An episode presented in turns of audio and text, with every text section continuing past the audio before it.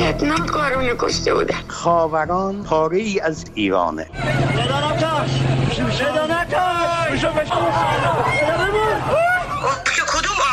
گفتم تابان خونین 98 هواپیما بارها سقوط کرده توی خونه های ما، هر شب داره سقوط میکنه. دختر من سالم و سر حال بوده. داخل فرودگاه سپاه نیرو انتظامی بچه من رو بودنه. سلام، من فرشته قاضی هستم و شما شنونده پادکست یک پرونده هستین که هر هفته از حساب‌های رادیو فردا تو پادگیرای مختلف و شبکه‌های اجتماعیمون منتشر میشه.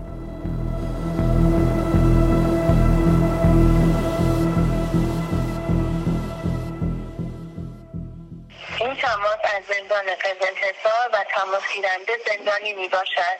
ما خبر اعدام ایوب زمان رسید، واقعا مونده بودیم، درمانده بودیم که چی کار بکنیم. یه نوشته نه به اعدام و هشتگ ایوب کریمی نوشتیم، گذاشتیم جلوی دوربین‌های نظارتی. اومدن گفتن آقا این دوربین جلوی دوربین رو گرفت و اینا. گفتیم که خب ما الان اینجا چی کار بکنیم؟ واقعا گفتیم اصلا ما میدونیم این جوان یا این در واقع هموطنمون حقش نقض شده و اعدامش کردیم، ناروا اعدامش کردن. و نوشته هشتگ نه به اعدام و هشتگ ایوب کریمی و قاسم آبسته جلوی دوربین اصلی بند بود و بعد از سوزوشون هم گفتم اون من بعد اگر تدامه پیدا بکنه دست کم داخل بند حداقل این کار رو میکنیم، حالا خارج از اون اقدامات دیگه‌ای بکنیم و واکنش های دیگه‌ای داشته باشیم شخصی، ولی به عنوان بند زندانی سیاسی تو قزلحصار در نفری که اینجا هستیم حداقل این کمترین کاریه که میکنیم که مسئولینی که میان دوربین‌های نظارتی رو میبینن ببینن این نوشته ها رو. این صدا از واحد 4 زندان قزلحصاره، صدای احمد رضا حائری، زندانی سیاسی و مدنی. بله، در این قسمت از پادکست یک پرونده از احمد رضا حائری حرف میزنیم و با او به زندان قزلحصار میریم، بزرگترین زندان ایران در جنوب کرج. از بولوار شهرداری مهرشهر که رد بشین، کیانمهر رو هم پشت سر بذارین، کمی پایین‌تر از اون خونه‌های ویلایی و جریان زندگی به زندانی میرسین که به گفته زندانیان سابق و فعلیش از بدترین زندان‌های ایران و خاورمیانه است. سعید موسوری، زندانی سیاسی که بیش از 23 سال زندان رو تجربه کرده، تو نامه‌ای از همین زندان نوشته که زندانیان آماده کشته شدن هستند. بعد از 23 سال زندان فکر میکنم بدترین شرایط و جنایت حکومت رو توی زندانها دیدم و تجربه کردم. ما توی زندان آماده کشته شدنیم. همین الان توی سلول بغلی جوونا چند نفره پشت درهای آهنی و دیوارهای بتونی توی صف اعدامن. اینا حتی اگه برای تأخیر انداختن حکم اعدامشون هم شده به ما زندانی سیاسی حمله میکنن، قتل میکنن تا پرونده قتل جدیدی رو باز کنن، چیزی که مرسومه. هیچ ملامت هم نمیشه کردشون. تنها راه نجات یا حداقل تعویق انداختن حکم اعدامشون همینه. احمد رضا حائری یکی از زندانیان همین زندانه که شهریور امسال همراه با 12 زندانی سیاسی دیگه از زندان اوین به زندان قزلحصار تبعید شده.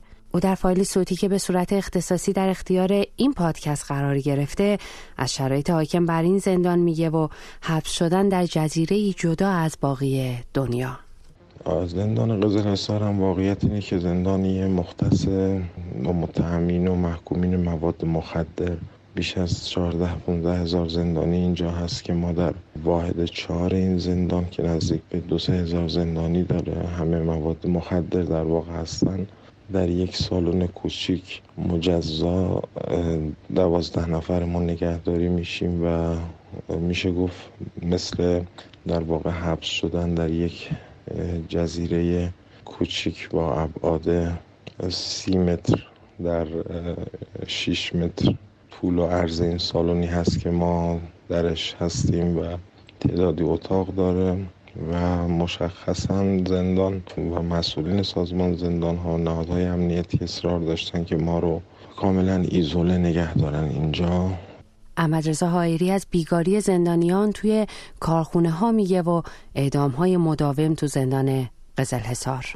اینجا تو واحد 3 زندانیان سابق رجای شهر نگه داشته میشن که مدت 20 روزی ما اونجا بودیم که شرایط بسیار وخیمی بود. در بند امن بودیم، جایی که زندانیان رو پیش از اعدام اونجا منتقل میکردن. انفرادی های اونجا در واقع 20 روزی بودیم و زندانیان اهل سنت رو اونجا دیدیم که متاسفانه 2 نفرشون رو در 1 ماه اخیر اعدام کردن. و اینجا هم خب مشخصا حقوق زندانیان عمومی، مواد مخدر اینجا هستن واقعا تضمین میشه. بسیاریشون با حقوق بسیار پایینی به بیگاری گرفته میشن در کارخانجات و متاسفانه به صورت هفتگی اجرای حکم اعدام رو داریم اینجا که از این نظر شرایطش به نسبت اوین بسیار سخت‌تر هست و به لحاظ روحی روانی ما شرایط سخت‌تری رو داریم به جهت این اعدام هایی که انجام میشه. حالا هم از مواد مخدر یا متهمین محکومین به قصاص و اخیراً هم 2 مورد زندانی سیاسی عقیدتی اهل سنت قاسم آبسته و ایوب کریمی که متاسفانه اینجا اعدام شدن. حمزه سواری زندانی سیاسی عرب که بیش از 18 ساله توی زندان به سر میبره تو نامه‌ای از قزلحصار نوشته که این سیاه‌چاله نه محلی برای نگهداری زندانیا که قتلگاهی وحشتناکه. ساختمونی که برای زندانیای سابق گوهردش در قزلحصار در نظر گرفته شده، یعنی واحد 3، در بهترین حالت ظرفیت نگهداری 500 زندانی رو داره، اما در حال حاضر حداقل 2000 زندانی در آن نگهداری میشن. مسئله‌ای که باعث تراکم فاجعه‌آمیز جمعیت و در نتیجه درگیری‌های خونین، تجاوز، ضعیف‌کشی و انواع بیماری‌های جسمی و روانی میشه. در این زندان زندانیای سنی مذهب، زندانیای سیاسی و زندانیایی که در انتظار اجرای حکم اعدام هستند و همچنین زندانیان تنبیهی و خطرناک همه در کنار هم نگهداری میشن. جون تمام زندانیان این زندان به معنی دقیق کلمه در خطر دائمه. و این فقط تصویری کوچیک از زندان قزلحصار و شرایط زندانیان این زندان به روایت زندانیان سیاسیه. زندانی که نام یکی از مخوفترین چهره‌های جمهوری اسلامی در ارتباط با شکنجه زندانیا تو دهه 60 با اسم اون گره خورده. اسم حاج داوود رحمانی. درباره قزلحصار و حاج داوود رحمانی تو قسمت‌های آتی این پادکست بیشتر خواهیم گفت، اما احمد رضا حائری میگه که مسئولان امنیتی سعی کردن او رو با انتقال به قزلحصار آزار بدن، اما اون خوشحاله که فضای این زندان رو میبینه و تجربه میکنه و با احساس مسئولیت بیشتر میتونه نقض فجیع حقوق زندانیان این زندان و زندگی‌های از دست رفته رو روایتگری کنه. هیچ کسی نمیدونه که اولین روایت از زندان رو کدوم زندانی از پشت دیوار کدوم زندان بیرون آورد و چه کسی اولین بار راوی حقایق و صدای خاموش زندانیا و قربانیان شکنجه بوده. اونا که بسیاریشون دسترسی به رسانه ندارن، بسیاریشون میترسن از اینکه اگه حرفی بزنن پرونده و وضعیتشون بدتر بشه.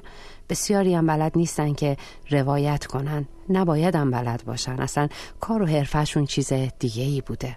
لورنس شیلر نویسنده معروف آمریکایی تو نوشته‌ای درباره رهایی از سلطه استبداد میگه که انتشار حقیقت ادعای گزاف شکنجهگران رو که هیچ کس هرگز از اون مطلع نخواهد شد وارونه میکنه. به همین سالهای اخیر اگه نگاه بکنیم از مهدی محمودیان گرفته تا سپیده قلیان، آتنا دائمی، آرش صادقی تا نرگس محمدی و احمد رضا حائری با زندانیانی مواجهیم که گزارشون که به زندان افتاد شدن راوی رنج‌های دیگر زندانیان. خیلی هاشون هم به خاطر همین روایت‌ها با پرونده‌های جدید و احکام سنگین مواجه شدن. یک پرونده تو هفته و قسمت‌های بعدی از تک تک اونها خواهد گفت. البته درباره نرگس محمدی تو قسمت 9 حرف زدیم که اگه نشنیدین پیشنهاد می‌کنم گوش کنین. اما احمد رضا حائری که اولین بار در سال 1393 به عنوان یکی از نمایندگان خانواده‌های زندانیان سیاسی بند 350 اوین بازداشت شد، از پیگیری وضعیت برادر زندانیش سعید در اون زمان به روایتگری زندان و رنج‌های زندانیان دیگه رسیده، تا جایی که جان باختن دو زندانی در زندان تهران بزرگ رو افشا کرد و به خاطرش براش حکم زندان صادر کردند. اکثر اتهامات و پرونده ها علیه او با شکایت اداره کل زندان‌های استان تهران صورت گرفته و بارها زندانی شده. همین الان هم زندانیه. خودش میگه که تنها راه رسیدن به دموکراسی روایتگری نقض حقوق بشر و رنج‌های افراده. تنها راهی که داریم بحث روایتگری نقض حقوق بشر، رنج‌های افراد، کسانی که به خصوص دسترسی به رسانه ندارن. این روایتگری و استفاده از گونه‌های مختلف هنری مثل مستندسازی و یا چیزهای دیگر که البته برای ما تو این شرایط فشار امنیتی که معمولاً در معرض بازداشت بودیم یا مثل الان در زندان بودیم امکان پذیر نبود، ولی تنها ابزارمون قلم بود، استفاده از این ابزار. احمد رضا حائری از ساختار سیستماتیک نقض حقوق بشر در ایران میگه. ساختاریه که کاملا سیستماتیک و بشر رو نقض میکنه، یعنی شهروندان ما که به زندان میان یا به بازداشتگاه امنیتی تحت قرار بازداشت موقت قرار میگیرن، اگر شکنجه بشن یا حقوقشون نقض بشه جایی نیست مستقل که واقعا ازش شکایت بکنن از اون افراد و پرونده ها میره دست بازجویان یا بازپرسانی که اونها هم مطیع اوامر نهادهای امنیتی هستند. و شاید همینجا باشه که جمله معروف بختیار علی، شاعر و نویسنده کرد عراق، معنی و مفهوم عمیق‌تری پیدا میکنه. اونجا که میگه کشتن یک انسان در عصر نمایش بسیار تکان دهنده تر از کشتن یک ملت در غیاب تصویره. عصر نمایش و شبکه‌های اجتماعی و برخی از فعالین مدنی و سیاسی که زندانی میشن با بهره‌گیری از همین امکان و روایتگری فعالیت‌های بیرون زندانشون رو در زندان امتداد میدن. همونطور که احمد رضا حائری میگه که فعالیت تو زندان رو در ادامه فعالیت و کنشگری در بیرون از زندان میدونه، هرچند که میگه به دلیل شرایط خاص زندان و جابجایی‌های متعدد روایتگری سخته. چه که شاید برام تأسف‌بار باشه این بوده که به دلیل شرایط خاص زندان، مشخصاً برای خود من تو این مدت انتقال‌ها و جابجایی‌های متعدد، خیلی از کسانی که مثل حمزه سواری که 19 ساله در زندانه بدون اینکه حتی آسیب بزنه به کسی، کوچکترین صدمه‌ای بزنه به چیزی، حتی شیشه‌ای شکسته باشه، این آدم جوانیش رو عملا در زندان، یعنی از 19 سالگی تا الان که 38 سالشه در زندان بوده. زندانیان غیر سیاسی که حقوقشون نقض شد مثل فرامرز جاوید، هموطن یهودی ما که 7 روز بستنش به تخت بیمارستان، دستبند و پابند و به خاطر همین فشار انصراف داد از اعزام بعدی و جانش رو از دست داد به خاطر این موضوع. علی بختشاهی، فعال فرهنگی کرد که برای مادرش در واقع در آستانه فوت بود و باید مرخصی میدادن برای آخرین دیدار با اینقدر تعلل ورزیدن تا یک روز بعد از فوت مادرش در واقع مرخصی بهش دادن و نتونست ودا آخر رو داشته باشه با مادرش.